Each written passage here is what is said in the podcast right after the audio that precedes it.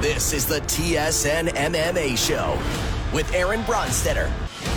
Welcome to another edition of the TSN MMA Show. I am your host, Aaron Bronstetter, and this is our final show of the year. Sort of. It's the final show with me, breaking down everything going on in the world of mixed martial arts. However, I am putting together a very special show as I'm joined by my colleagues Mark Marimondi of ESPN, whose name I just stumbled all over, but Mark Marimondi of ESPN, Mike Bond of MMAJunkie.com, Brian Campbell, one half of the great Morning Combat duo,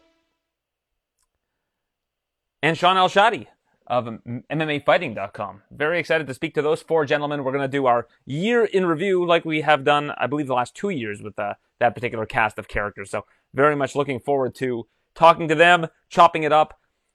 That podcast will be released probably today, being Tuesday, or tomorrow, Wednesday. And if you're listening to this on TSN Radio in Toronto or Ottawa, you will hear that show over the next subsequent 2 weeks. So if you are a diehard exclusive radio listener of the TSN MMA Show, do not fret. You will be getting that show as well. So thank you for tuning in. Before we get started talking about the UFC, I want to thank the great crew over at Unified MMA. I made my debut as a broadcaster in the commentary booth for Unified 48 at the International Center in Mississauga, Ontario. And that was an absolute blast. I can't remember the last time I had that much fun. It was like being on a roller coaster for 4 hours with my colleagues John Ramdeen and proper Mike Malott. And that was a lot of fun to call. Really good night of fighting. We saw some of the top prospects in Ontario and across Canada really do their thing. I'm sure we'll be seeing some of them in the UFC in the years to come. But a very exciting night of fighting, and just a real honor to be part of that great team and work with Sunny Serene and Rob Beavers over at Unified. So thank you to them for having me. It was a lot of fun. And hopefully I'll get to do it again in 2023. We'll have to see. But for now, let's focus on the recent history of mixed martial arts. This past weekend, we had the final UFC event of 2023. It was UFC Fight Night, Cannonier versus Strickland. An interesting way to end the year for the UFC. A lot of decisions in the prelims, and then a bunch of finishes on the main card, save for the main and co-main event, the second straight week where both the main and co-main event went the distance. So why don't we start off with the main event, shall we? Interesting scorecards. We had Jared Cannonier defeating Sean Strickland, 49-46. Cannonier, 49-46 Strickland, 49-46 Cannonier. So Jared Cannonier earns a split decision win over Sean Strickland. And, you know, a lot of people will look at those scorecards and say, hey, how's that, you know, this is bad judging or something along those lines. Because one scorecard actually had the opposite in every single round as another scorecard. We saw Sal D'Amato was the dissenting judge there. And he had the opposite scorecard from another one of the judges on the card, which you rarely see, especially in a five-round fight. But, and I mean, I guess it's not really possible in a three-round fight. Oh, no, I guess it is. Yeah, you can have the opposite scorecards. Never mind. Scratch that. But rare to see that over the course of five rounds where every single round was scored differently. But this was one of those fights. This was a fight where,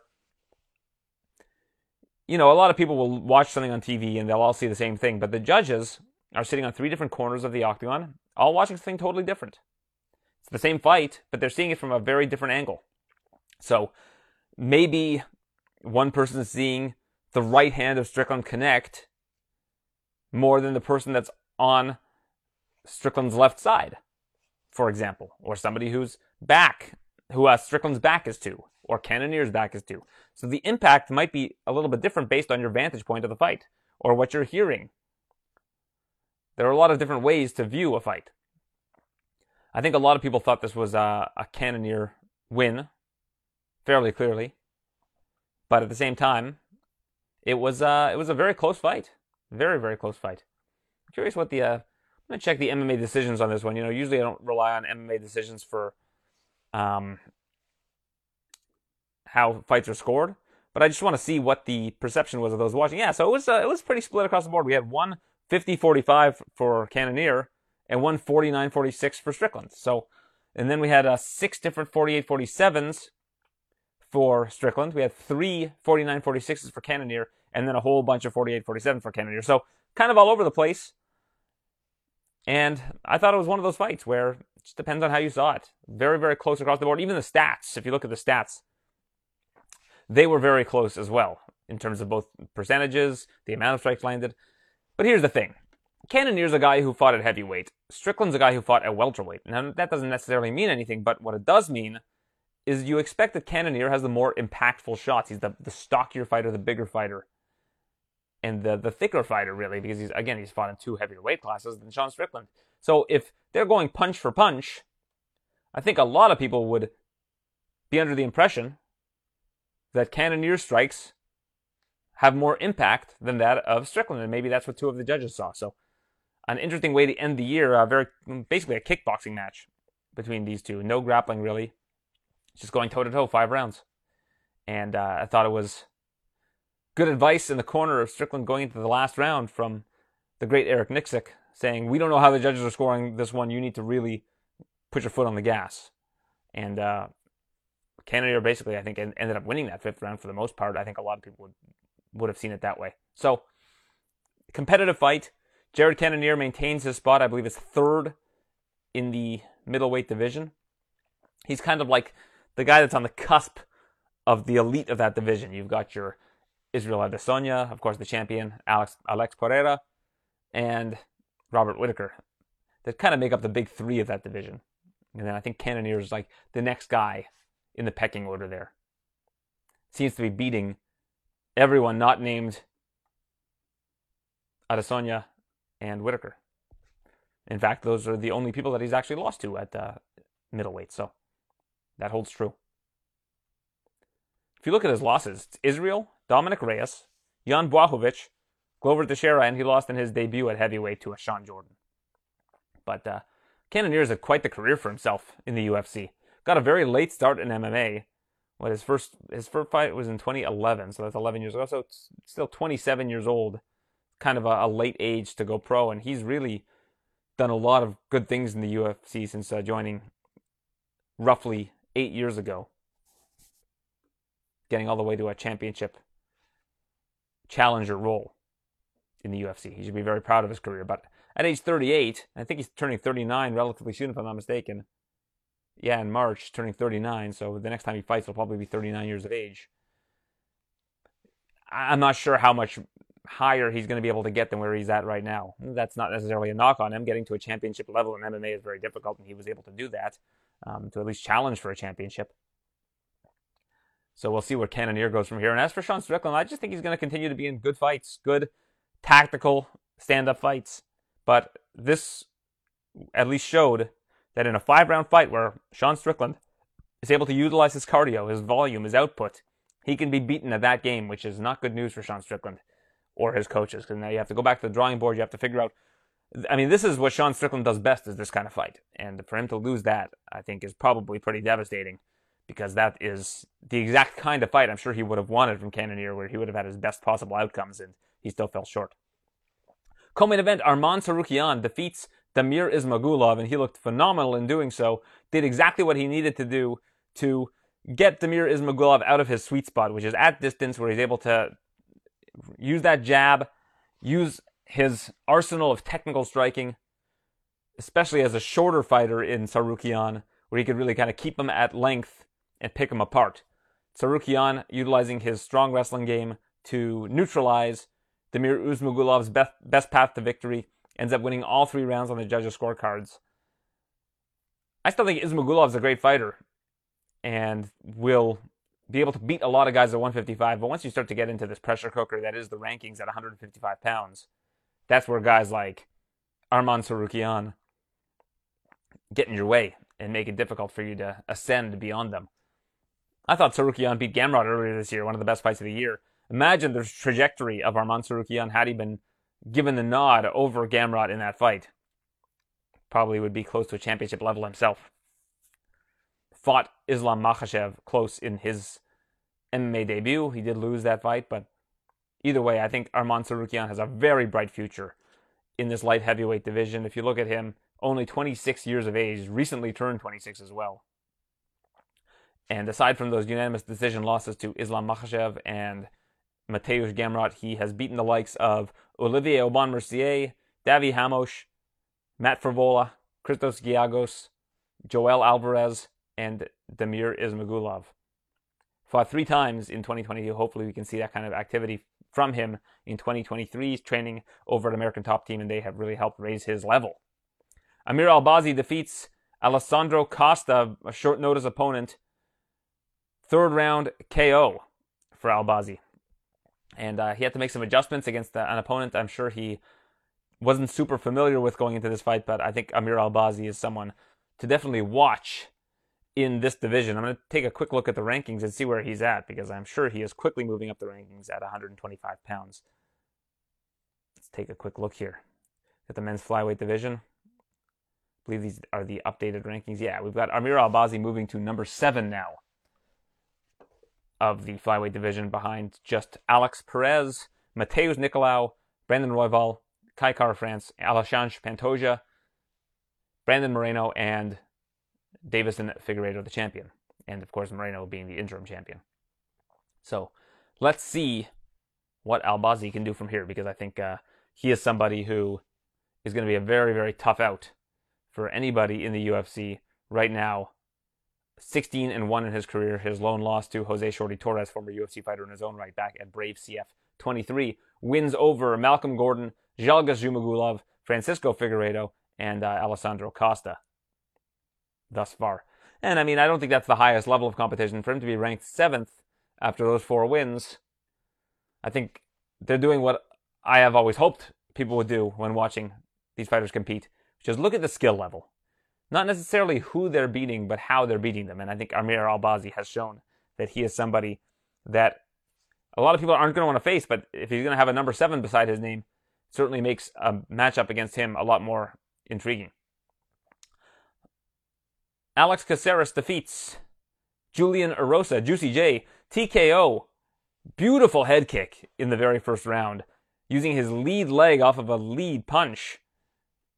Just from a technical standpoint, very, very difficult to not only land that combo, but to land it with the impact that he did to finish Julian Erosa. That was a great finish to finish the year for the UFC. Tremendous highlight, and he walks away with a performance of the night bonus as a result. Nice to see Alex Caceres bounce back. He's really had a good late career renaissance. I mean, he's still not that old, but now ranked 15th, I believe he just re-entered the rankings at 15, and they took Jonathan Pierce out. So he's back as a ranked featherweight in a division where it is exceedingly difficult to be ranked in. Good for Alex Caceres finishing the year after a tough loss earlier this year. Drew Dober versus Bobby Green. This was the fight of the night, and deservedly so. You know, keeping your hands down, if you're Bobby Green, has been very successful for him in past outings. Against a guy like Drew Dober, who's got like a granite chin and big power, probably not the best game plan. And I think he learned that the hard way in this fight. Looked like a fun fight. He was landing some nice shots on Dober, but Dober just kept walking forward. You know, I wrote this on Twitter. You know, Bobby Green's got great trash talk, but a good antidote for trash talk is taking all of your opponent's punches and just continuing to walk forward and then land bombs. I mean, that's probably more effective and gets into your head a little bit more than someone talking smack to you during the fight. And Bobby Green loves to talk. But Drew Dober with a tremendous KO victory over Bobby Green. And to start the main card, Mikhail Oleksiejczuk with a beautiful KO over Cody Brundage. I love Oleksiejczuk at 185 pounds. Keep matching him up with good strikers. I mean, Brundage is more of a grappling-based fighter, but I want to see this guy against the best strikers. I think that this guy's got great power, great pressure. I've always loved what I saw from Mikhail Oleksiejczuk, and I think finally at middleweight is where he's going to come into his own. I think at 205, he was pretty vastly undersized, especially when people would take him down. He would really have nowhere to go. I think at 185 pounds, it gives him a better opportunity to excel. So good for Mikhail Oleksiejczuk getting that KO, and also earned a performance of the night bonus off of that KO.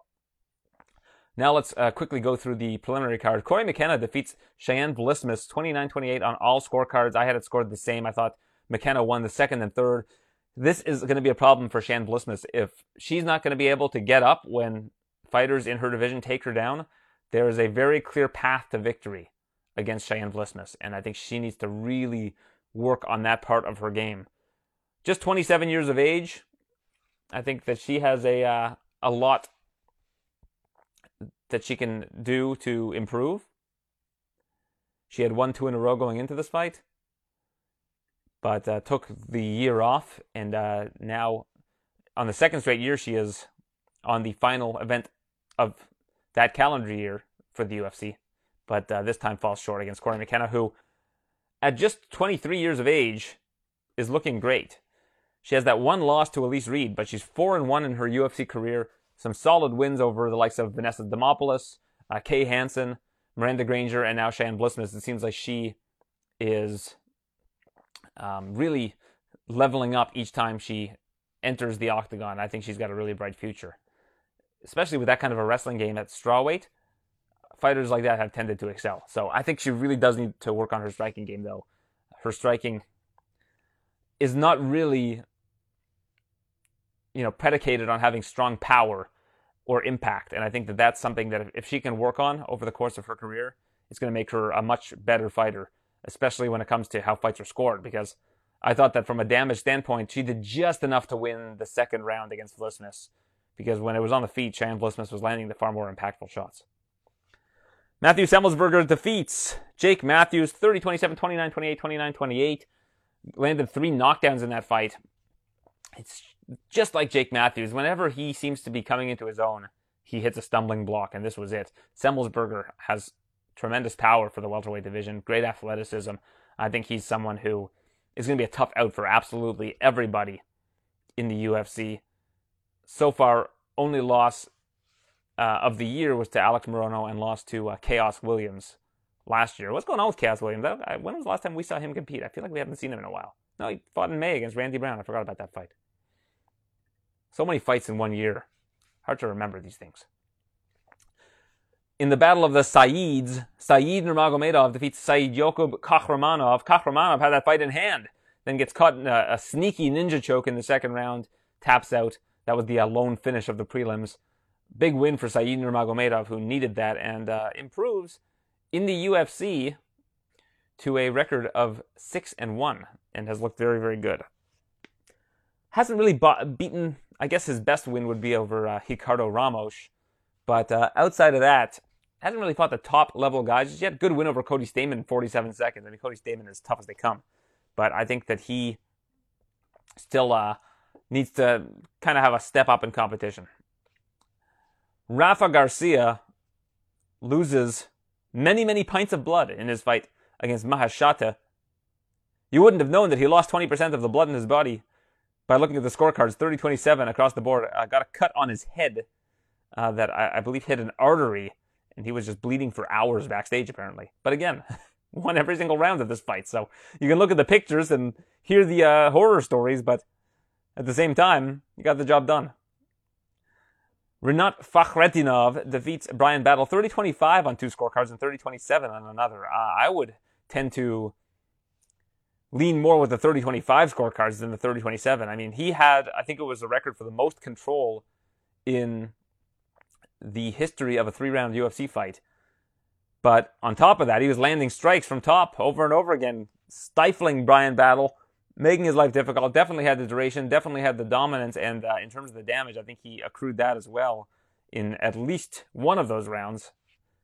2 of the judges thought it was 2 of those rounds, so good on Renat. This guy looks like another one of these welterweight hammers in the lineage of a Khamzat Chimaev and Shavkat Rakhmonov. We'll see where Renat ends up. I think that his striking is not on the level with those guys, and his finishing instinct isn't quite as high, but he certainly is able to dominate opponents. Manel Kopp defeats David Dvorak, 30-27, 30-27, and 29-28.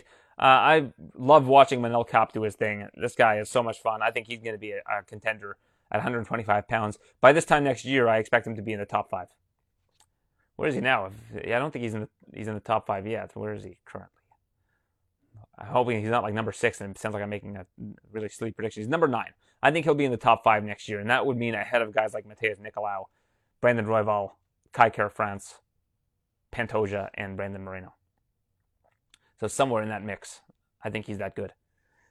And that's, I mean, that shouldn't come as news to anybody. Him coming off of Rizin, came in with big fanfare, lost his first two UFC fights, but has bounced back since. Sergey Morozov defeats Journey Newsome, really controlled this fight wherever it went. Newsome landed some solid shots in the first round that I think won him that round, but it was mostly one-way traffic for Sergey Morozov. A couple days before the event, we lost Julian Marquez and Deron Wynn. Wynn apparently fell down a flight of stairs and suffered a minor concussion, so the bout did not go on, and neither guy got to compete, which is always a real bummer. Especially for Julian Marquez. I mean, this guy's gone through so much lately with everything going on with his gym. It would have been nice to see him do his thing in the octagon. So that is your UFC Fight Night Cannonier versus Strickland recap. And that wraps up the UFC's calendar year. There is no UFC event until January the 14th, until we return to the UFC Apex for a card headlined by the one and only Kelvin Gastelum against Nasruddin Imavov. So for now, we have that to look forward to, as well as Rizin versus Bellator New Year's Eve. That is happening, of course, on December the 31st. It is airing on tape delay for those in North America to watch it, leading up to the dropping of the ball. So, you know, if you're at home with your family and they're like, "Daddy, Daddy, we want to go see fireworks." "Not now, kid. It's Rizin versus Bellator." That's what I'll be saying. Probably not. I'll probably be watching the fireworks. But I am definitely going to watch Rizin versus Bellator. Just got to figure out how to navigate that situation. Robert Whitaker and Paulo Costa no longer happening for UFC 284. And there's a big question as to whether or not it was ever happening to begin with, because Paulo Costa apparently just never signed the contract and they advertised the fight. So Whitaker now off the card altogether. At least he gets to enjoy the Christmas holidays, but it's a real bummer, as that card is, of course, taking place in Perth and will now be taking place without one of the most popular stars, possibly the most popular star to ever emerge from Australia in the UFC. I mean, we've got Volkanovski headlining, so I think if you're going to flip a coin, it's between those two guys. But that's a real bummer for that particular card. And we also had an incident with Mike the Truth Jackson. He's at the UFC Performance Institute. Now, I don't know the whole story here, but apparently Jake Shields approached him. They've, of course, if you follow either of those guys, have been going back and forth on social media for some time. And Mike Jackson says he intends to press charges and potentially sue Jake Shields. And I also read subsequently that Jake Shields is planning on suing Mike Jackson for calling him a Nazi. So who knows what's going to happen with that. But Mike Jackson has said that now Jake Shields is banned from the UFCPI. I don't really know what to make of that, so that's not sure how that's going to play out overall, but not a good situation. I mean, you guys can go back and forth on social media all you want, but when it comes to, you know, somebody trying to work out in the gym, I'm not sure if you need to take it out on them in that kind of environment, especially if you are a coach in mixed martial arts and you need to use the UFCPI with your athletes. Yeah, you might want to think twice about what you're going to be doing. Aaron Blanchfield was on a Morning Combat with my colleagues and friends, Luke Thomas and Brian Campbell, yesterday. Or actually, I think the video came out today. I would imagine they shot it yesterday, because I know yesterday they were talking about how it was the last time they were going to be in Jersey City, but, you know, maybe a peek behind the curtain there. But they had Aaron Blanchfield in studio with them, and she revealed that she is going to be facing Tyler Santos in February. That's a big fight, because I think a lot of people thought that Tyler Santos had more success against Valentina Shevchenko than really anybody that we've seen in some time against the flyweight queen. And many people, I think, were thinking a rematch between Santos and Shevchenko would be next. Well, not so. It looks like they are going to put Aaron Blanchfield on the fast track. Is Aaron Blanchfield in John Jones' championship range? I don't think so. She'll be 24 in May, so she's not going to be able to break that John Jones record if she gets matched up with Shevchenko by the end of next year. But she could be the youngest female champion in history. I think that designation is currently held by, or distinction rather, is currently held by Rose Namajunas. Not to say that she's going to beat Shevchenko or Santos necessarily, but that's the trajectory that she is currently on. Looking forward to that one. That should be a fun fight. I like the stylistic matchup there.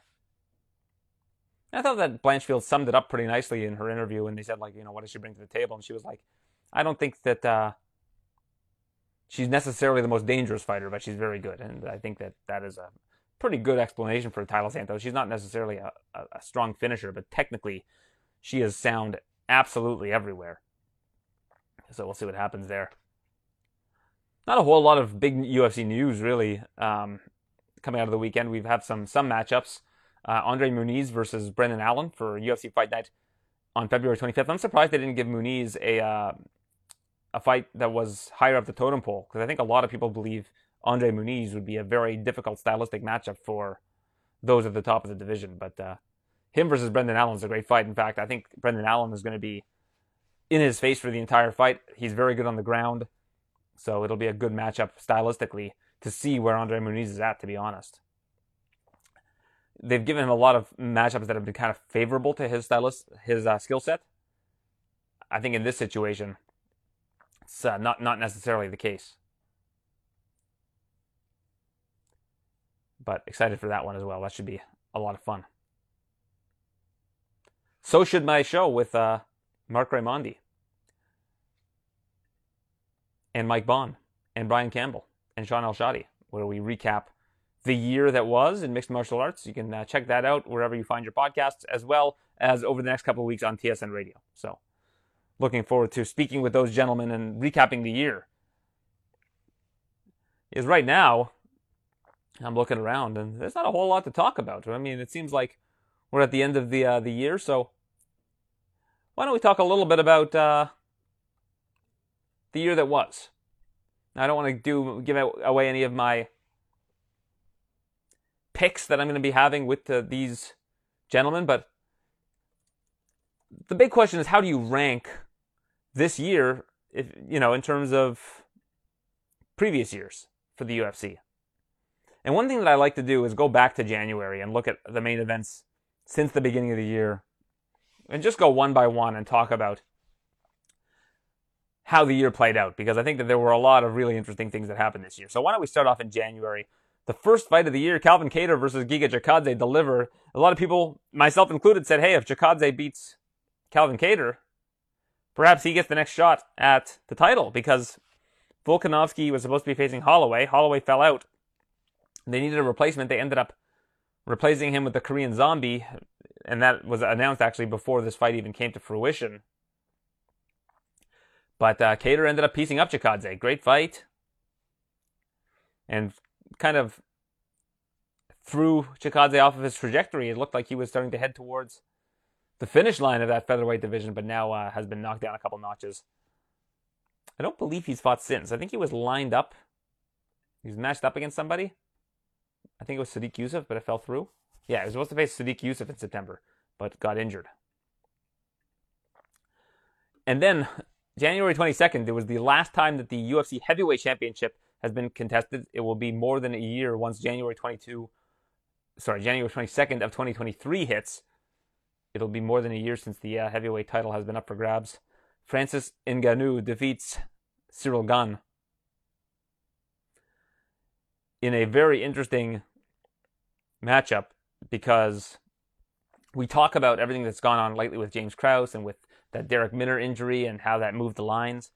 The line for this fight moved as well, because I think a lot of people saw that Francis Ngannou was walking around with, I believe, like a sleeve around his knee or something, and was favoring it when he was walking around. And people, I'm sure, started spreading around that perhaps he was compromised, and the line started to move in the direction of Gane leading up to the fight. But Ngannou would not be denied. He bet on himself, put all of his eggs in this basket, and decided to implement a grappling-based game plan against Gane that ended up paying off, and he ended up winning a decision on the scorecards in a very, very interesting manner, because I don't think that anybody expected the fight to go that way. I think if you would have told someone, this fight's going to go to a decision, what's the betting line? Cyril Gane would have been like minus 700, I would think. I don't think anybody would have thought that Ngannou would beat Gane by decision, but that's what happened.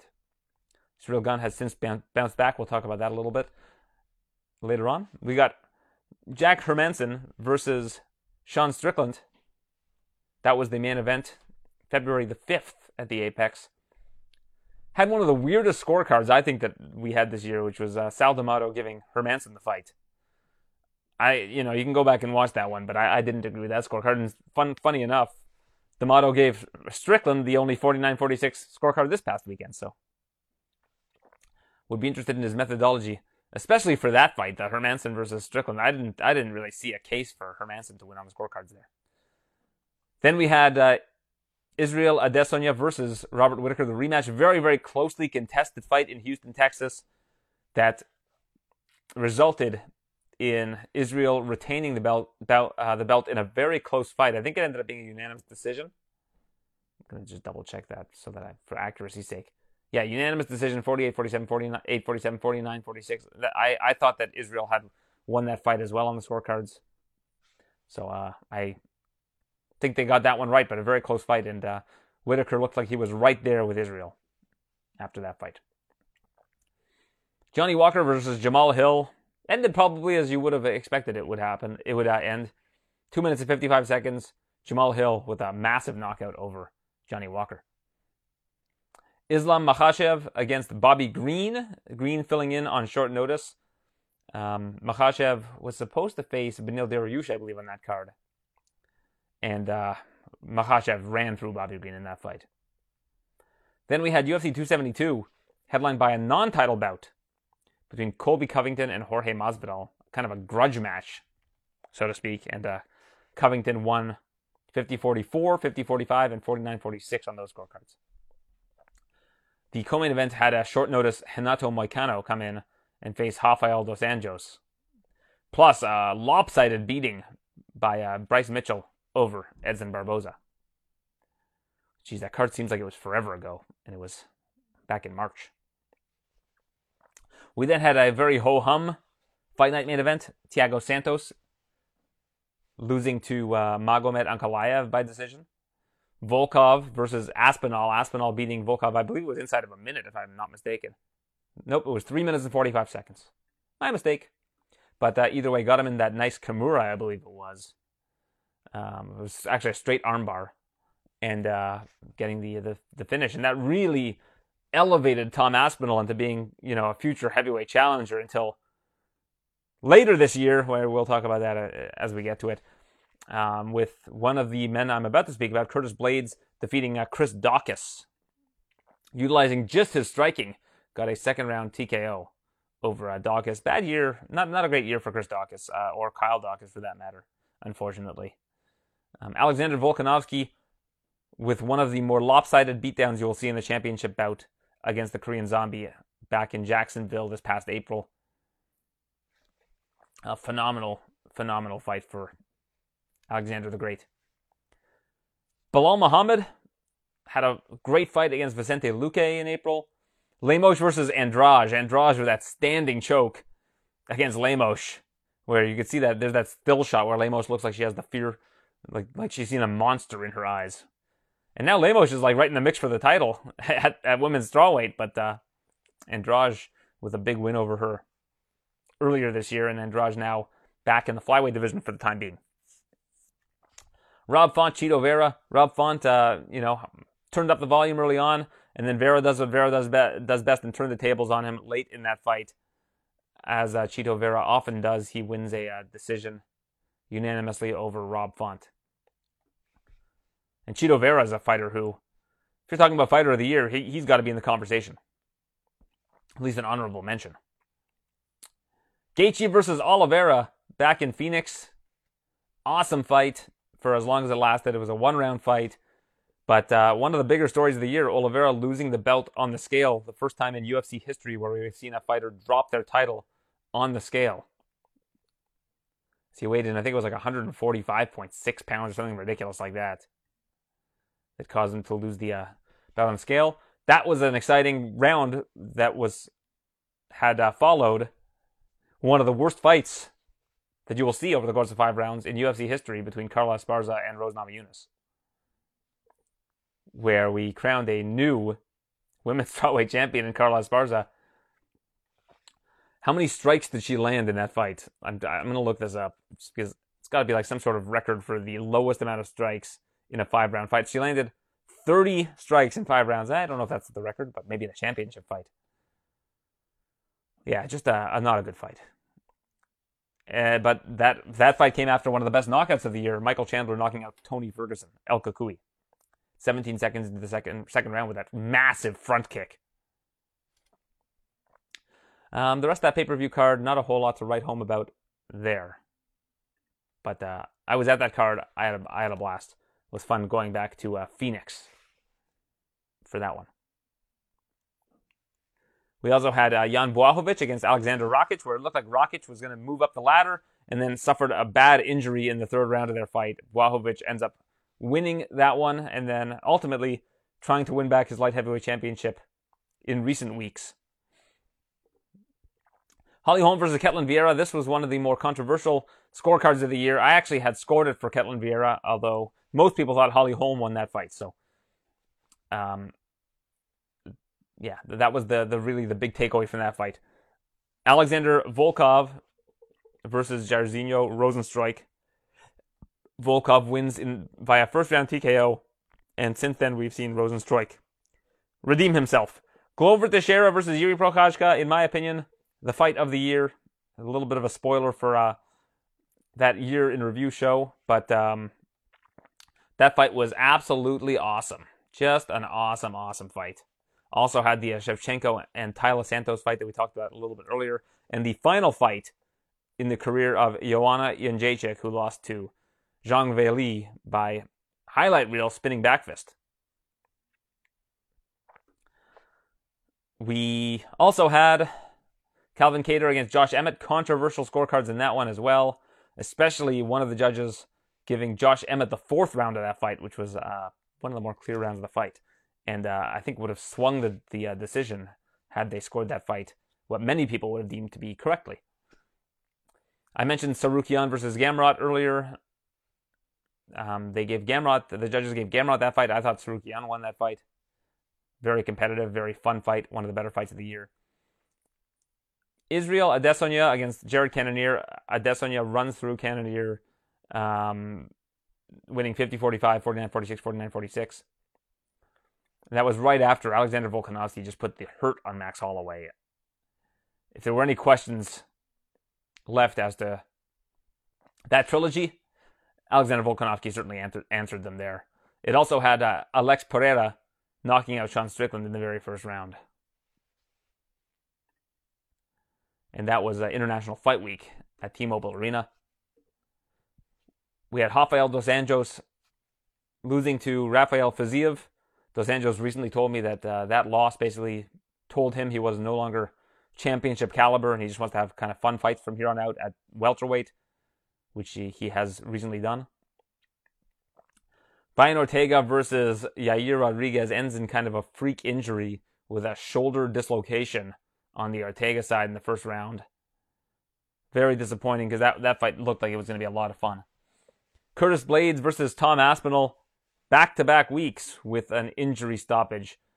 Tom Aspinall steps back, blows out his knee in 15 seconds, and that fight ends. And now it's probably going to be a year before we see Tom Aspinall. Maybe not a year from now, but probably not until the summertime where we see the return of Tom Aspinall. And that might be generous given what happened to his knee there. Juliana Pena is defeated in the rematch against Amanda Nunes in Dallas back in at the end of July. That was a fun fight week. I had a good time there. We also had an interim title bout between Brandon Moreno and Kai Kara-France. Moreno looked like Kai Kara-France was starting to put it on him, and then he comes out of nowhere with a body kick that just crumbles Kai Kara-France. We also saw that Sergey Pavlovich massive knockout over Derek Lewis. That was a fun card. Thiago Santos against Jamal Hill.